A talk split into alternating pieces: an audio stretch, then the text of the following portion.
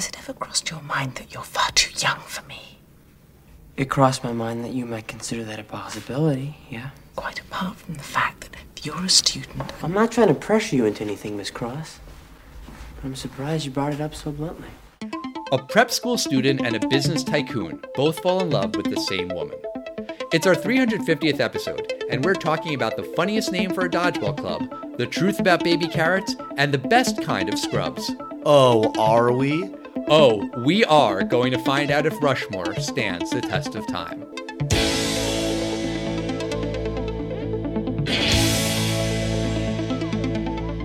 It's the test of time. James and Alan have their say. Do the movies you love still hold up today? James says gladiator with a glut.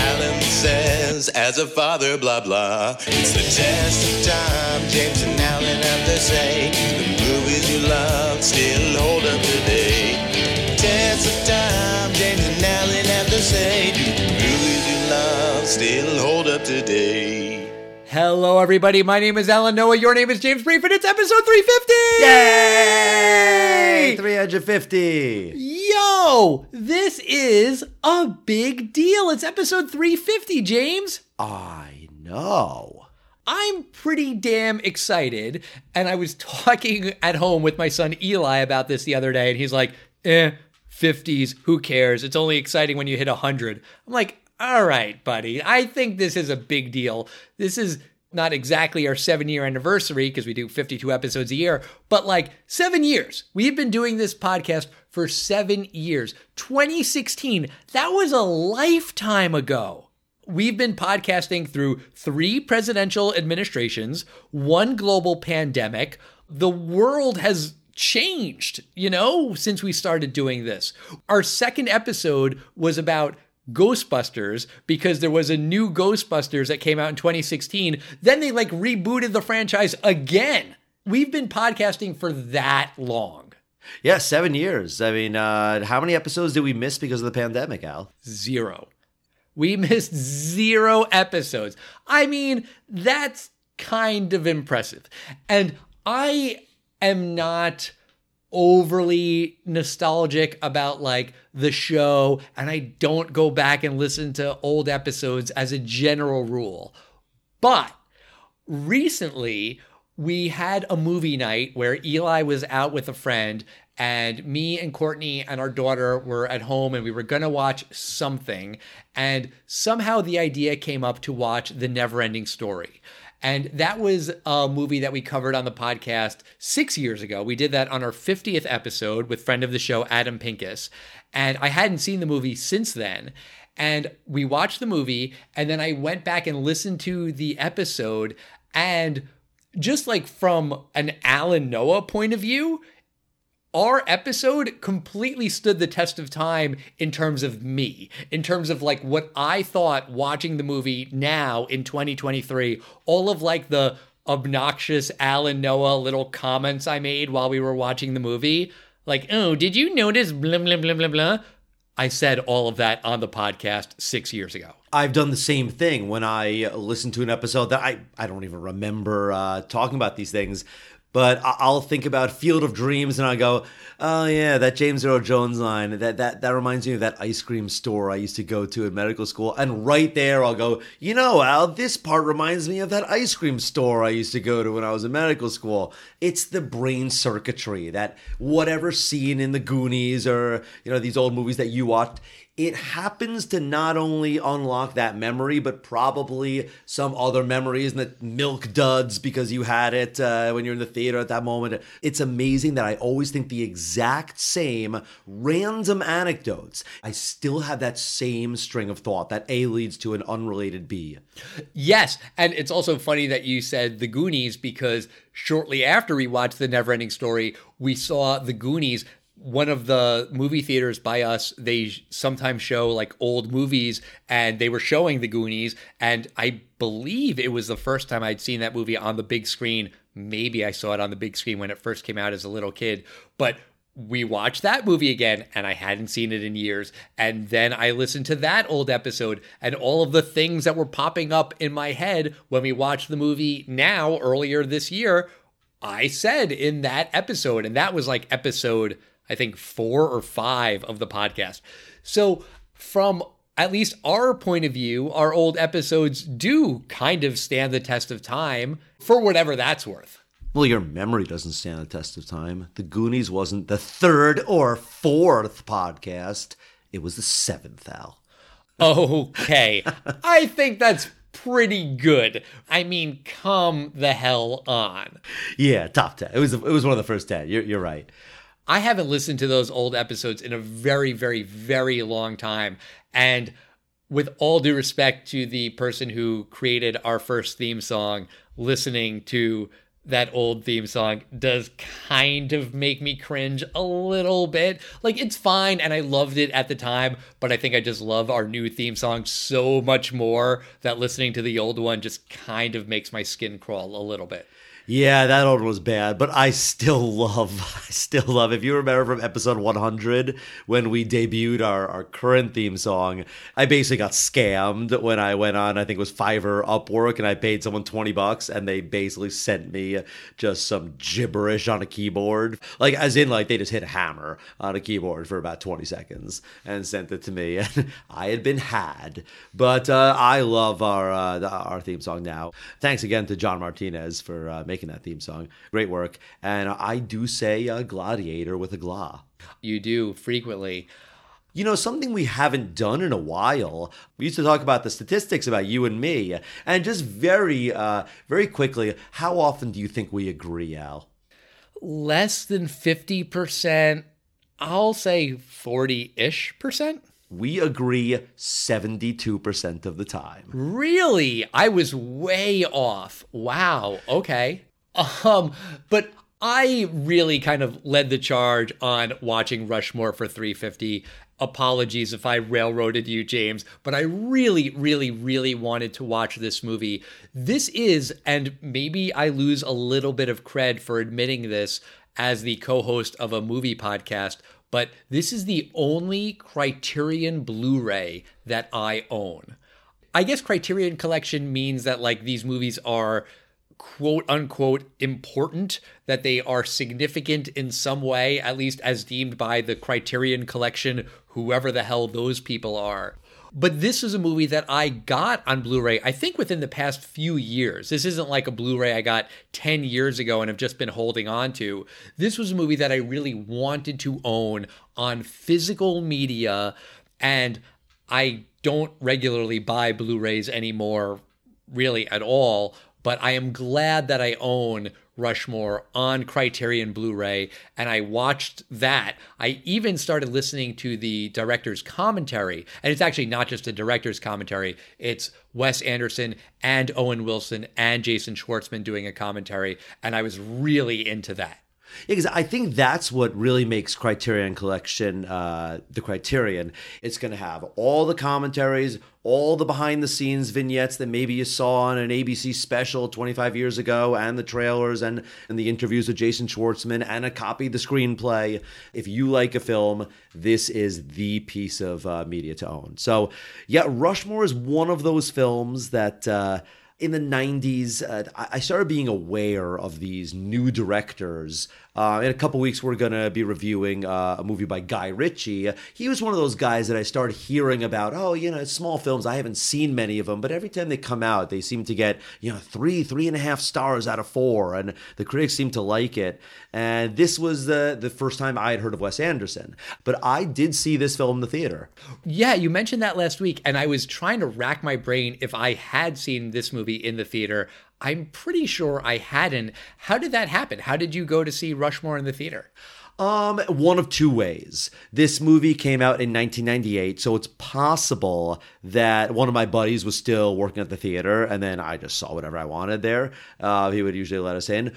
Or, you know, it's one of those things that, you know, in 1998, that was a staple of what you did with your friends when you hung out that weekend. It was we'd go to a movie and then we'd go to like the diner or, you know, Bennigan's, whatever the, those kind of things were.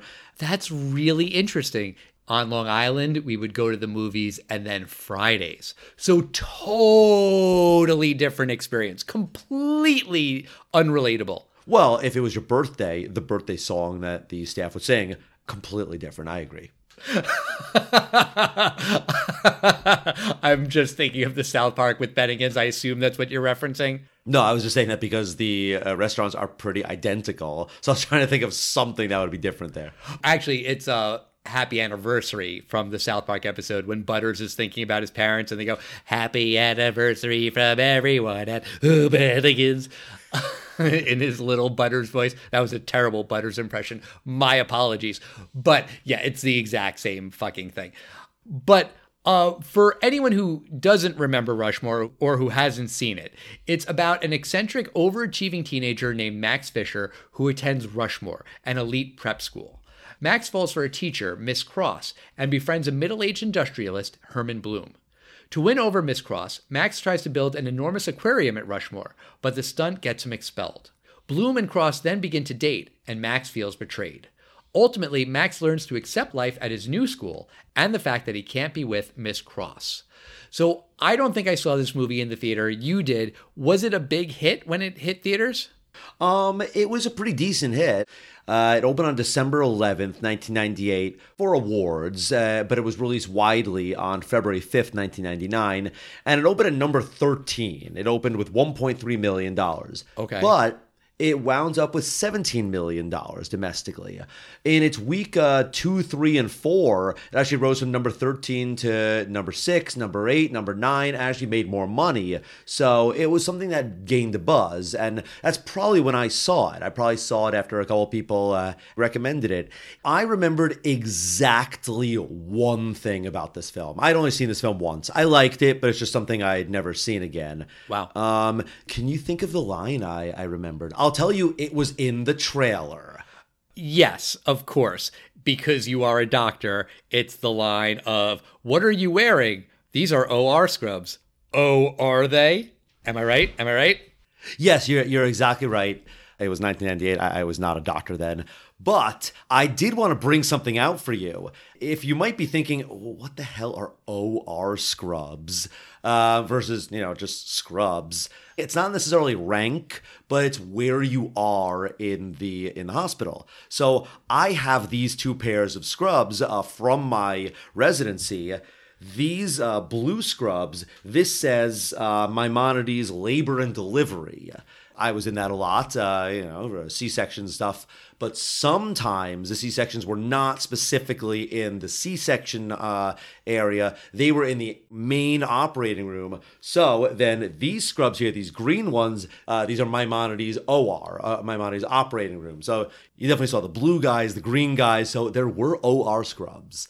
Also, you know, it's the kind of film that maybe uh, resonated with me because this is a film about a high school kid who's uh, talking about trying to get into colleges and uh, you know the extracurricular activities. And while that's probably where the uh, similarities end, uh, I definitely related to this. Similarly to uh, the movie that we had uh, reviewed, Election, where Reese Witherspoon's character Tracy was a very very overachieving kid and definitely had the same vibe. That I was it was very fresh in my mind. Not that I was that overachieving kid, but those people were in my high school, and I definitely, definitely uh, saw, uh, you know, uh, parts of people I knew in these two characters.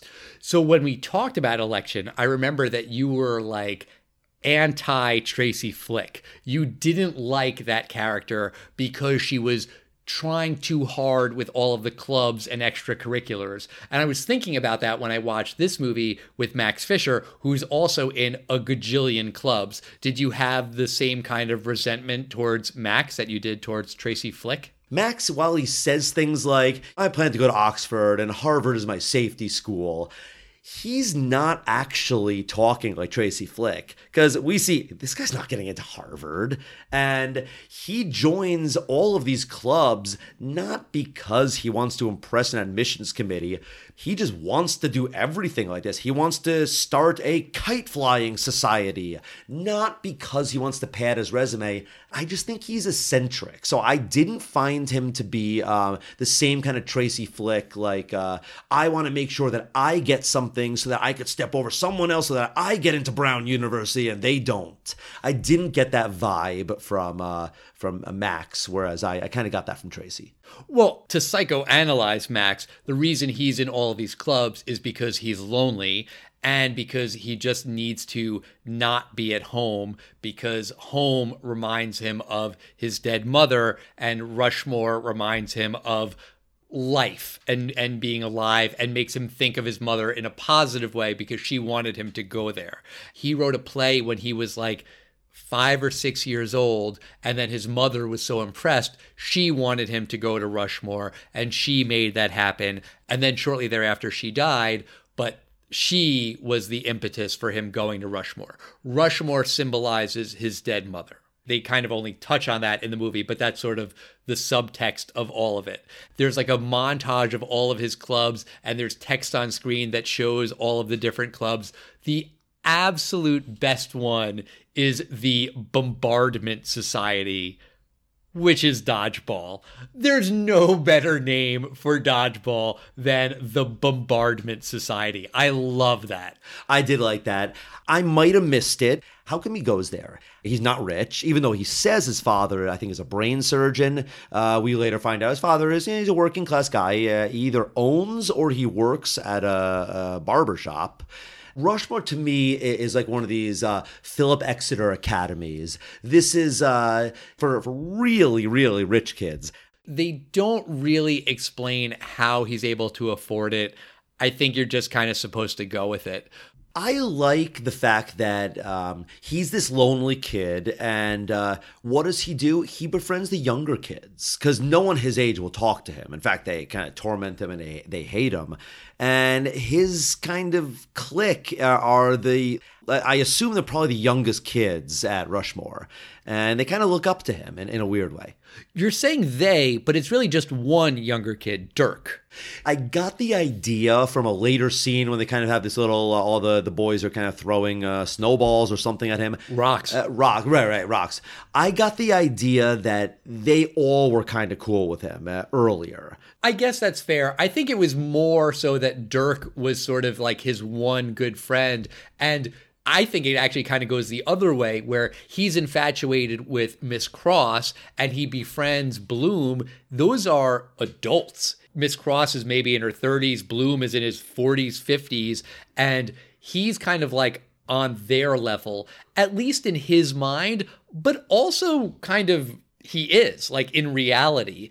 And he's able to befriend these adults, and it kind of works because he thinks himself very sophisticated like Miss Cross. He also is very immature like Bloom. So these relationships that shouldn't make any sense on paper kind of actually do make sense when you sort of think about it, where it's easy to see why Max would kind of gravitate towards the adults. And I guess also to the younger kid, Dirk, and not kids his own age.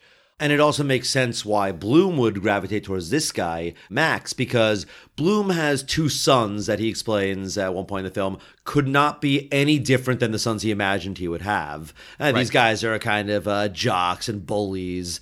The opening of the film has Bloom making this amazing speech. I think a commencement speech or some kind of uh, ceremonial speech at Rushmore. It's just in the chapel, I think. Okay, yeah, it's like you know some some sermon, and he's basically like fuck the rich, and I love that he's talking to this like preppy school, and he's like, yeah, all the rich kids here, like they're gonna be fine anyway, cause they're rich. I'm talking to you, the non-rich people, and I'm thinking like.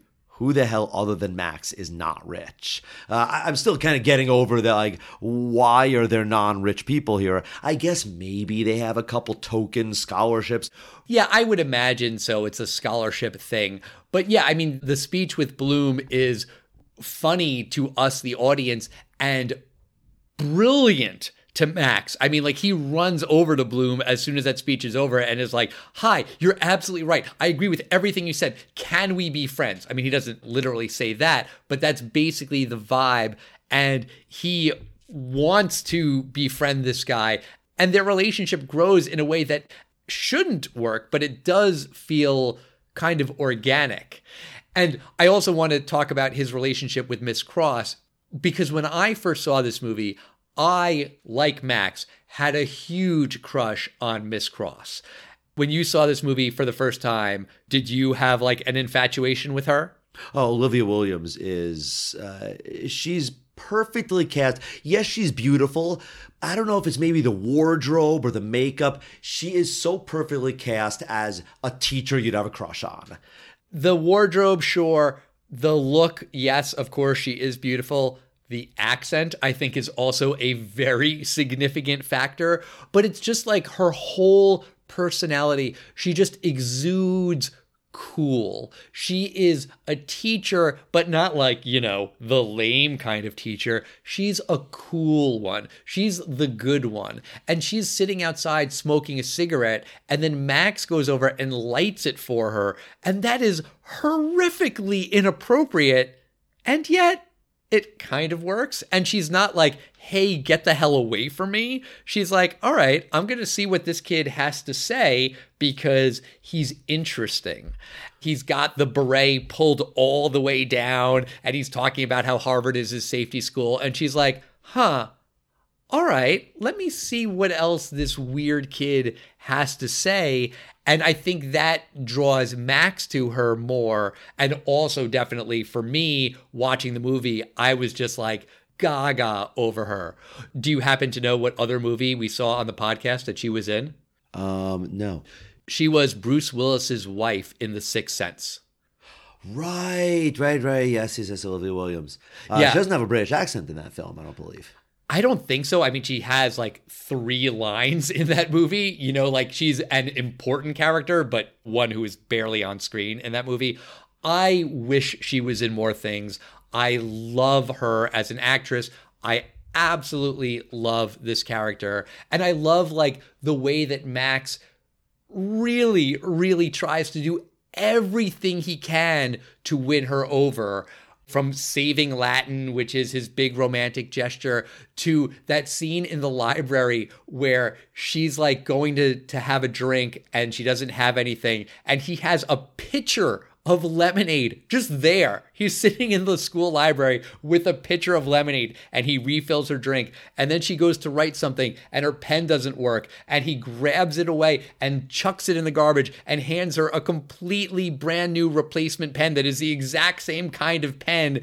Like, it's a wordless moment and it's so goddamn funny. And I love the way that she just reacts by saying, you know I'm too old for you, right? Like he's not saying I'm in love with you. He's not confessing any feelings, but she knows and we the audience know and it's perfect. It's all just perfectly timed and perfectly delivered. Yeah, their relationship, uh, you can't help but watch it with uh, with a 21st century lens. Some of the dialogue she says later when she's totally fed up with him, and she goes, "You're gonna take off my clothes, and then we're gonna have sex." And uh, and Max is like, "Whoa!" He, he can't believe she's saying it, and you know, it definitely gets the point across. Of course, she's not actually soliciting him, but you can't have this dialogue today anywhere. Not even these Rushmore, Philip Exeter Academy places. Well, that conversation happens after she's quit. So there's less of like the professional stigma attached there.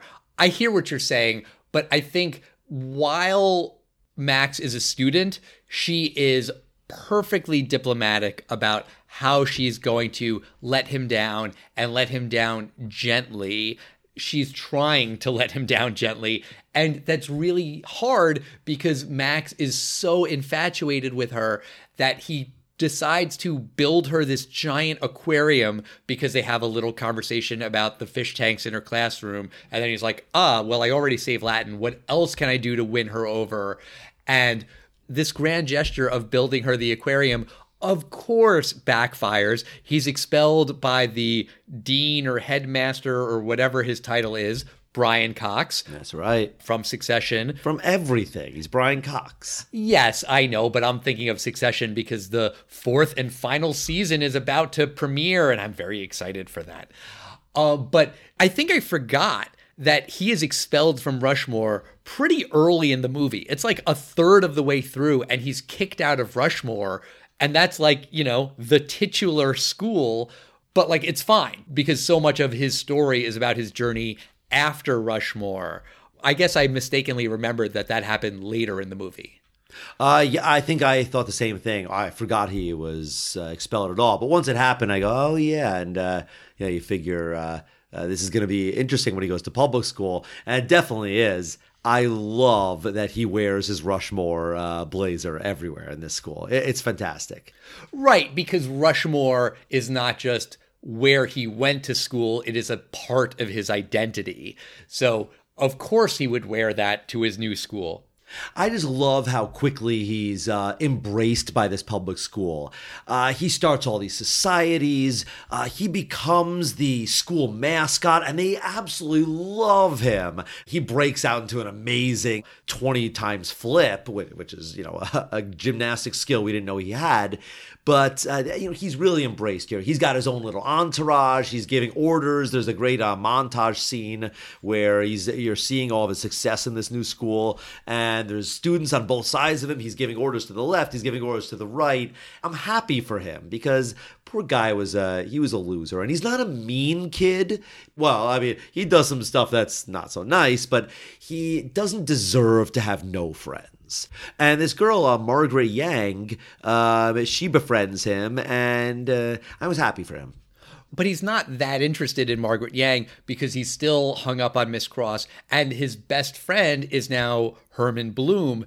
And their relationship continues to be, I think, hilarious when Bloom goes up to Miss Cross and like hands her a letter from Max. And like, if you stop and think about that, that is preposterous. Max is a 15 year old kid, and he has his friend, a 50 something industrialist tycoon, go to a school and hand a teacher a note that's like, hey, I'm sorry about the way that I liked you too much. And Bloom is like, yeah, sure, I'll go do that. Like, that makes no goddamn sense at all.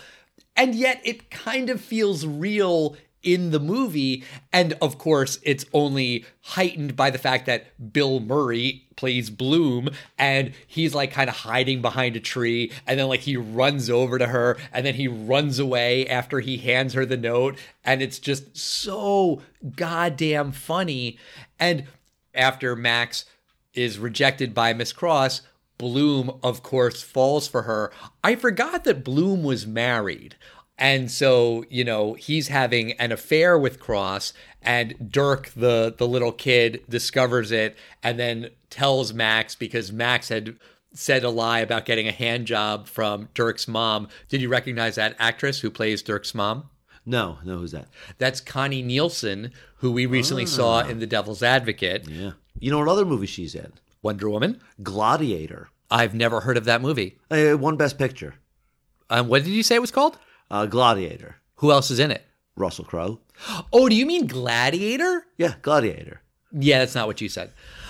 Um, but I have to mention the scene where Bloom goes over to Miss Cross's house. He's clearly there to talk to her, and he kind of has this pretense of like, what crazy thing does Max have lined up for us today to do as a threesome? And she's like, nothing. We have the day off. And he's like, oh, okay. And she offers him a carrot. And my friend Brett Sills, who joined us on our Hackers episode not that long ago, I remember him talking about this movie and him saying that Bill Murray eating the carrot in that one scene was perfect. And I watched the movie with the commentary on, like I mentioned earlier, and I forget if it was Owen Wilson or Jason Schwartzman who said that the way Bill Murray eats the carrot is perfect and they saw it and they told Bill Murray after they shot the scene, you really ate the shit out of that carrot. And Bill Murray himself said, you know what? I really did.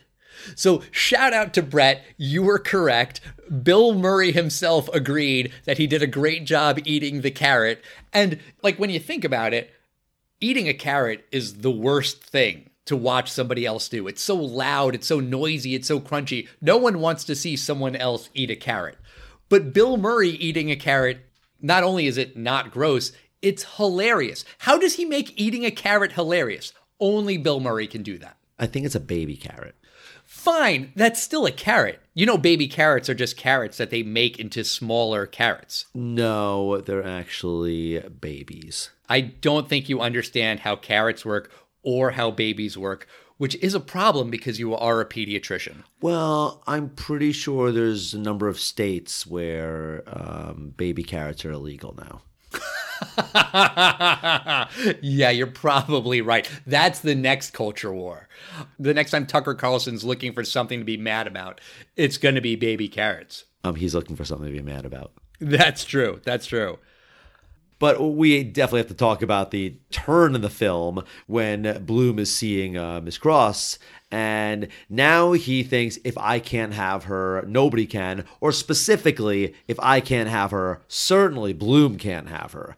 And then there's this uh, pretty funny kind of tit for tat uh, montage of uh, revenge. Uh, Max goes after Bloom, and then Bloom kind of gets back at Max, and then one goes a little bit too far, and they get the police involved, and uh, it's pretty fun. When Max cuts the brakes on Bloom's car, all of that is ridiculous and preposterous, but it works for two reasons. One is that it's been established that both Max and Bloom are horrifically immature. So the fact that they're doing this really immature shit to each other works. It makes sense based on their characters. Well, one is a 16 year old, and one is, you know, adult.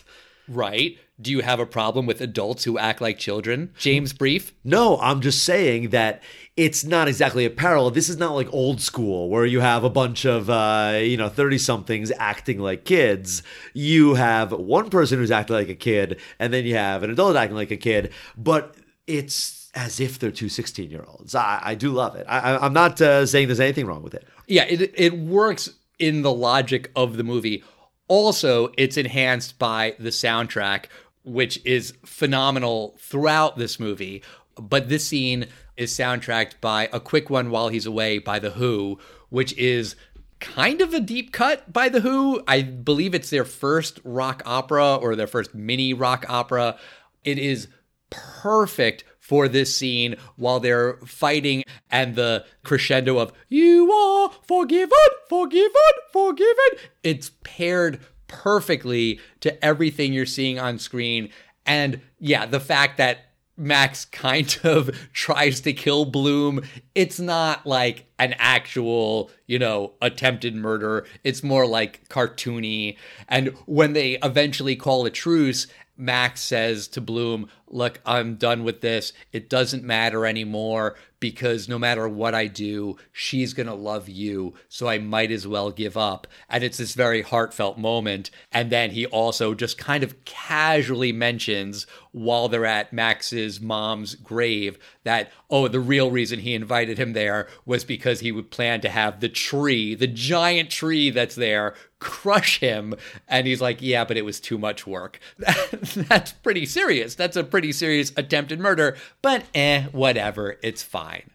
Yeah. Um, another Max scene that uh, I really liked and kind of was setting the tone in the beginning of the film. I wasn't sure if this was a Tracy Flick person or not, but the opening of the film is kind of a dream sequence where the teacher is like, Well, class, now I'll show you this equation that has stumped mathematicians for millennia. And anyone who could solve this is the greatest person ever.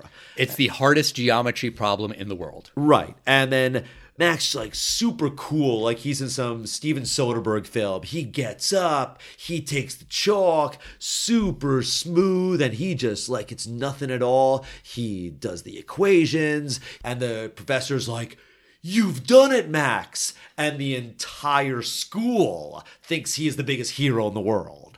And this is so ridiculous on many levels because, you know, not only would he not be able to do this, but even if he did, imagine your high school, Al, that some 16 year old had just figured out that it's actually not E equals MC squared, but it's E equals MC cubed. Changes science forever. Do you really think the people in your high school would start like banging on the walls, like, yes, yes?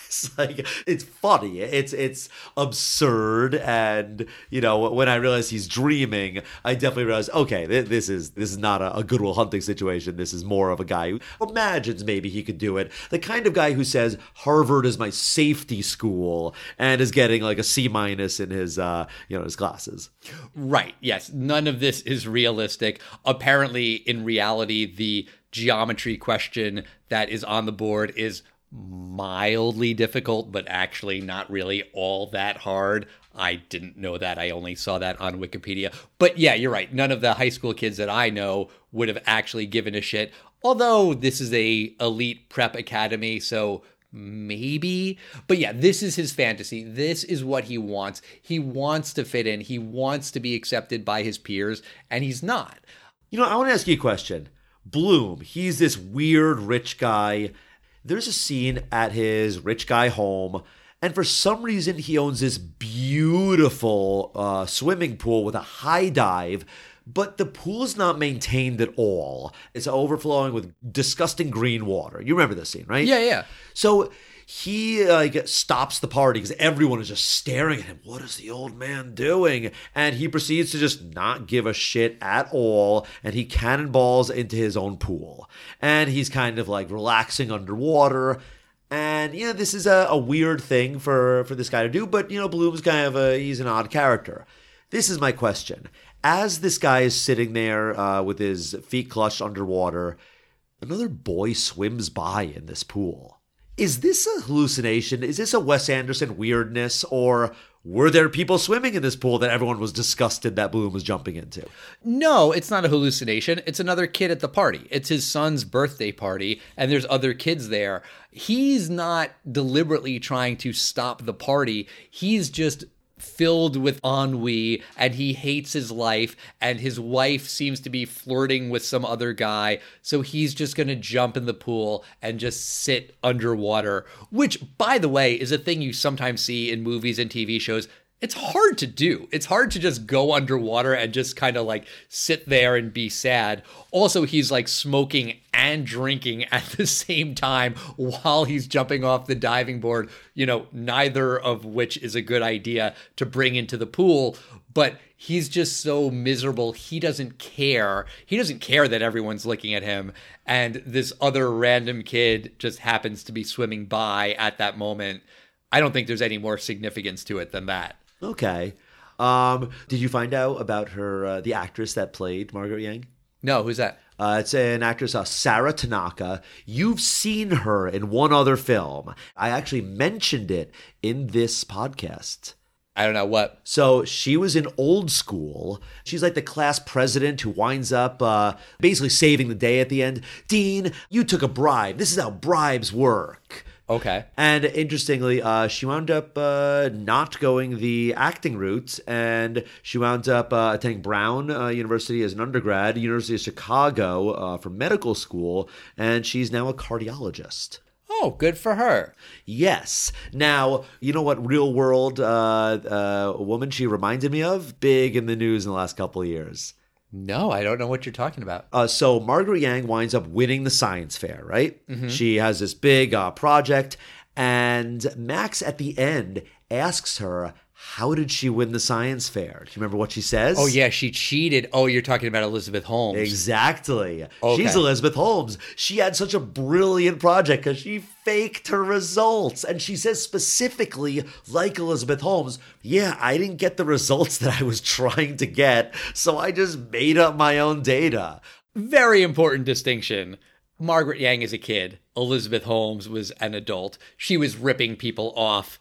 In real life, Margaret Yang is a fictional character in high school who won an award and then got it taken away. True. I mean, Elizabeth Holmes was sentenced to 13 years. I mean, she shouldn't even serve half. Margaret Yang should get way less than half of that. No, no, no. Margaret Yang is adorable. You Yes, yes, love yes. her. Margaret Yang is, is she? She's great in this film. I always appreciate, you know, the person that's looking out for the loser. You know, this guy's a new kid, and I, I always appreciate that in, in films uh, when when the guy's a new person in school, and then someone comes up to him and, and says hello, like you're the new kid here, because that happened to me. I was the new kid in uh, high school. I, I didn't know anyone first day of freshman year, and it was that was a terrifying day. Who was your Margaret Yang? Well, I'll tell you, um, I almost had a uh, Mean Girls moment. I did not meet a single person the first few periods, and lunch was fifth period, and I just stood there with like a tray, and I go, "What the fuck do I do now?" I just walked around the two cafeterias for like ten minutes. Just I just got started circling. I was thinking, do I do what uh, Lindsay Lohan did in Mean Girls? Do I go to like a bathroom stall and just sit down and eat my lunch and cry, uh, and then. I bumped into a kid that I had gone to day camp with like eight years earlier. And he goes, Jamie, that's how long ago I had known him because he was calling me Jamie. He got me to sit at a table with these like comic book nerdy kids, real, you know, mostly sweet kids. Further down that table was eventually one of my best friends from high school, Billy Blitzky, who wound up reviewing Terminator and Terminator 2. So that first day nightmare wound up leading to our buddy for Terminator. I'm sorry, what was that second movie? Uh, sorry, a Terminator 2 colon Judgment Day. Oh, oh, yes, yes, yes. I remember that movie. But, James, let me ask you what do you think about Rushmore? Do you think this movie stands the test of time? You know, last week we talked about Bottle Rocket. It was the first time I'd seen that film. And while I said it stood the test of time, I said this stands the test of time because it's interesting enough and it's a quirky Wes Anderson film. And I kind of said one of these, like, look, this is not for everyone. You gotta like the quirkiness. Rushmore, I think, is superior in pretty much every single way, minus not having Owen Wilson in it, who's always fun to have in a film. He did co write this movie. He did write the film, and Luke Wilson has a small part in the film. He's the uh, doctor of, of, the OR Scrubs uh, fame. He wrote that line, by the way. That's a Luke Wilson pitch. That was not in the script. I got this from the commentary when they were filming. He was like, "Oh, you know it would be funny," and he pitched that line, and everyone laughed. And that's from Luke Wilson. I think that line might have made Wes Anderson's entire career because I mentioned earlier that I remembered that from the trailer and that line got a big laugh. And I think later people remembered they laughed at a trailer and it was getting good reviews. So I think that line was definitely helpful for this film. And you know, I just think everything about this film is better. I don't think this is a film for everyone. It still has some Wes Anderson quirkiness, not as much as his later Wes Anderson, like, ah, this is such a Wes Anderson kind of uh, hotel lobby, or, you know, I wouldn't say it's that kind of Wes Anderson quirkiness. I would say that this film is a little bit more, uh, has a little bit more of a mass appeal. 1998's Rushmore. It stands the test of time. It's a fine film. Is it a film I need to watch more often? No, but uh, I do need to see it more than once every 20 years. I, this was an enjoyable film. So, Al, what do you think? Uh, does uh, Rushmore stand the test of time? And I'd love to know what you think compared to Bottle Rocket as well. You just called this movie a fine film. And that kind of hurts me a little bit. I meant it's a fine film. Not it's fine. No, this is a fine film. Like like fine foods. Let, let me say it like that. Okay. Fine. See what I did there? Uh but no, even still you are wrong. I hate hyperbole, but I'm going to do it anyway. This movie is a masterpiece. If you're going to make a pun intended, Rushmore of some of the best movies of the 20th century, I think you could really make a strong argument for this movie being included. Wes Anderson does everything right in this movie. With Bottle Rocket, I kind of felt like that movie had more style than substance. This movie has style and substance. It has all of the elements that a director can use when making a movie. It has razor sharp dialogue delivered by fascinating characters, played exquisitely by amazing actors. There's humor. There's real pathos and pain in these characters. When you think about it, this movie is a coming of age movie. It's a love triangle movie. We're at 350 episodes. How many other movies have we talked about that had love triangles or coming of age stories? A bunch. Many, many, many. But how many movies have we seen like Rushmore? Zero. This is a completely unique movie. And when I watched it the other day, it really struck me how much this is a movie about grief. Max is processing the loss of his mother. Miss Cross is processing the loss of her husband.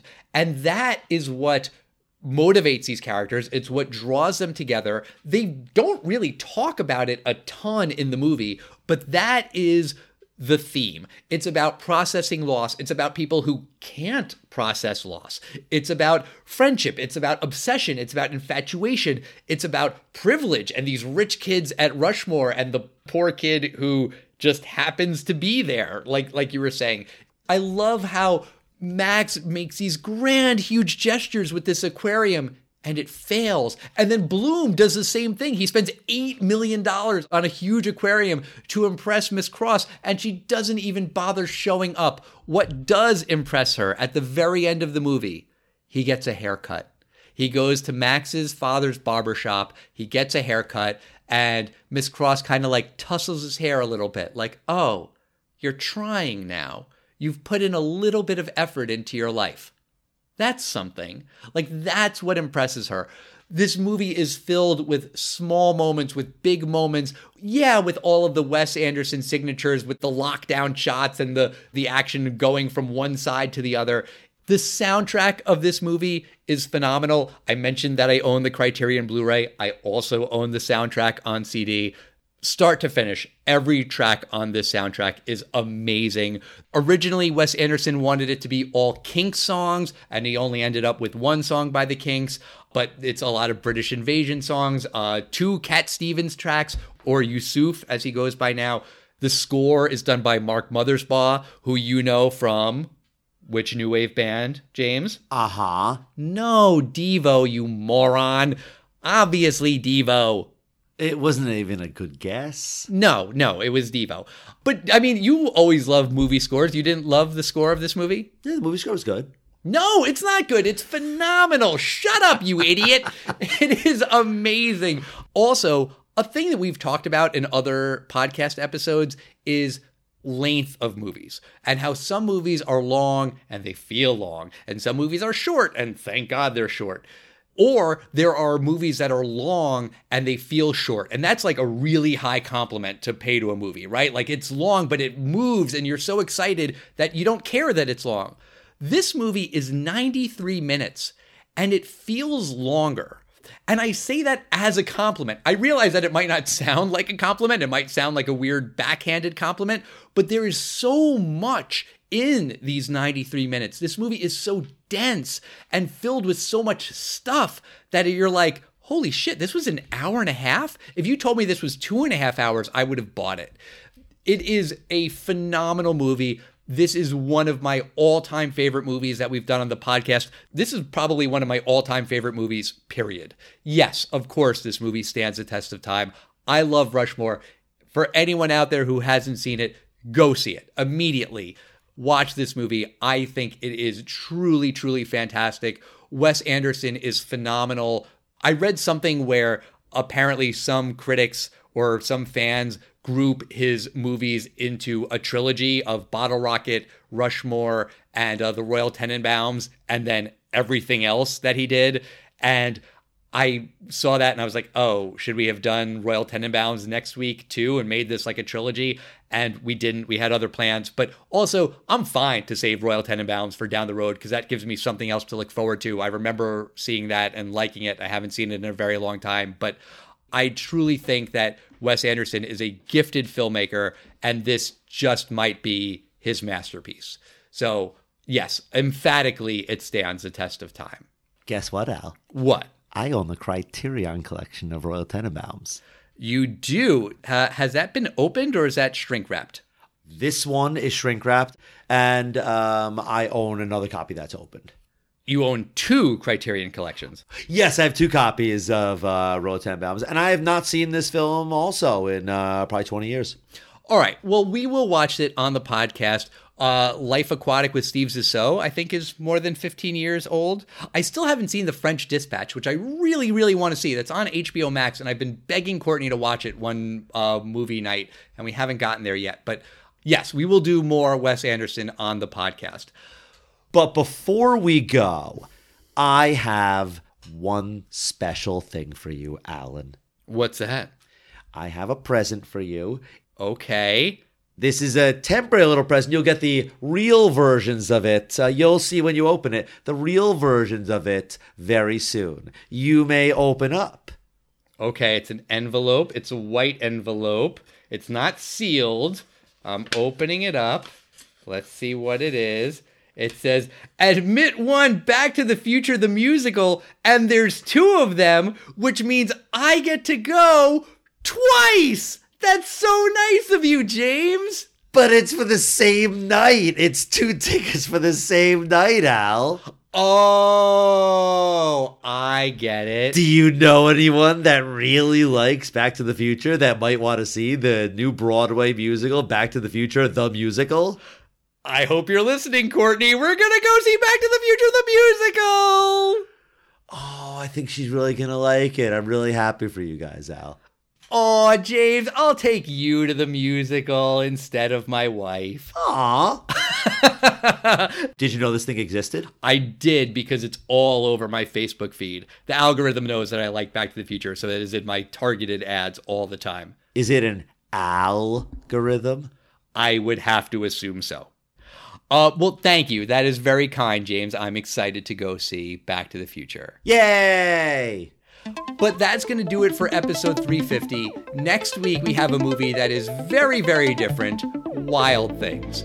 Very different style, very different tone, very different in virtually every way. One thing it has in common, but it's also from 1998, and I'm excited to talk about that movie next week. As always, we want to hear from you guys. I've been saying this for 350 episodes. I mean, come on. We are at Tested Time Pod on Facebook, Twitter, and Instagram. Write to us, say hi, say hello, just send a gift, send an emoji, whatever the hell. We don't care. It's just nice hearing from you guys. And we will see you next week for episode 351. Bye.